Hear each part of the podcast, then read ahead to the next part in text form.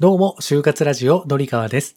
書道をしたり、プーさんのモノマネをしたり、ビジネスマインドを漢字で例えた情報発信をしたりしています。さて、今日のお悩みなんですけれども、ついつい人のことを悪く言ってしまう、そんなことはありませんか？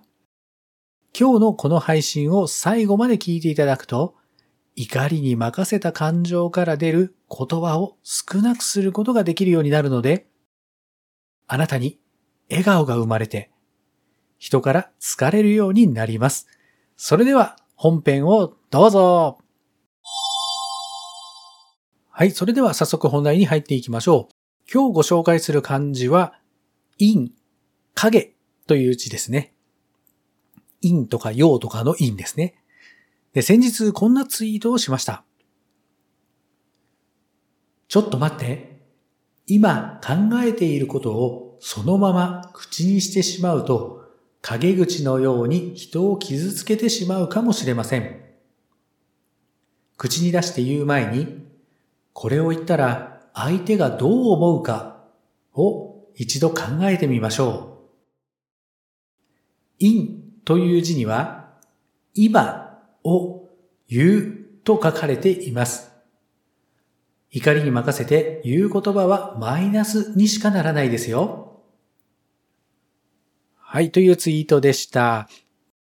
皆さんはね、どうでしょう？人の悪口聞かされて楽しくなった、そんな経験はありますか？あんまりね、ないと思うんですよ。気分悪いですもんね。よくね、なので、あの、お手洗いでトイレに行った時に一緒に居合わせた同僚とかが上司のね、悪口を言ってきたり、ね、自分も人の悪口を言ってしまったり、そんなことはないでしょうか？お昼ランチ、食事に行った時に人をけなしてしまうような話題で盛り上がったりしてはいないですか？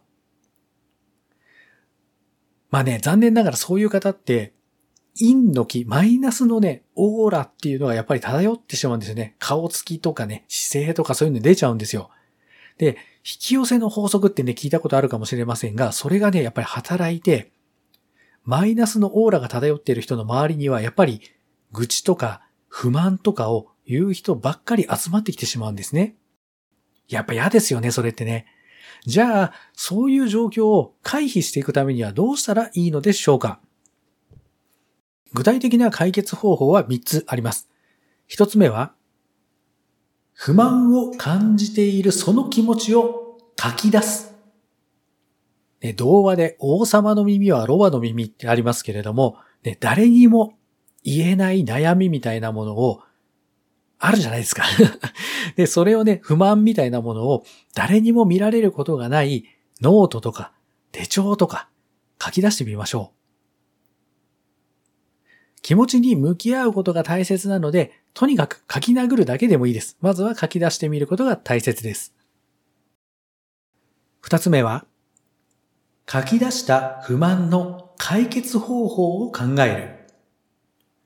書き出すことができたら、その自分がイライラしているっていう感情に対する対応策を自分で考えてみましょう。ここでのポイントは、主語を私はという自分にしてみることです。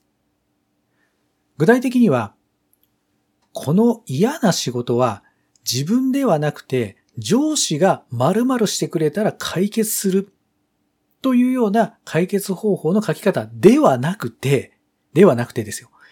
私が〇〇したらこの問題は解決するというふうに自分主体で考えていくことです。でね、これはね、結構訓練しないと難しいんですが、書き慣れていくと、どんどんね、自分中心で、いわゆるあの、自責っていうやつですね。自分に責任があるという見方で意見が書けるようになります。ぜひ続けてみてください。はい、そして三つ目は、周りの人に宣言をする。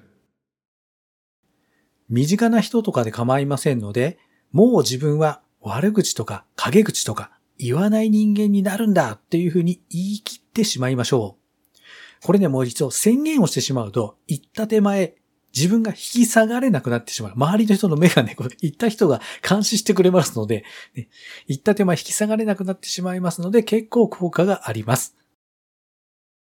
それでもそれでも、やっぱりついつい自分性格的にも言ってしまいたくなっちゃうんだよね。という方は、いっそのこと、黙ってみましょう。これがね、ひょっとしたら一番効果あるかもしれません。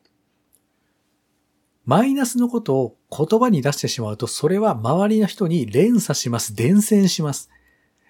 言わなければ、あなたの気持ちの中だけで被害は完結しますので、最小限に抑えることができます。イライラすること、陰口、悪口は言わない、心がけてみましょう。さあ、あなたは悪態をつきながら今後の人生ずっとちっと舌打ちをしながら生きていく人生、それでもいいですか？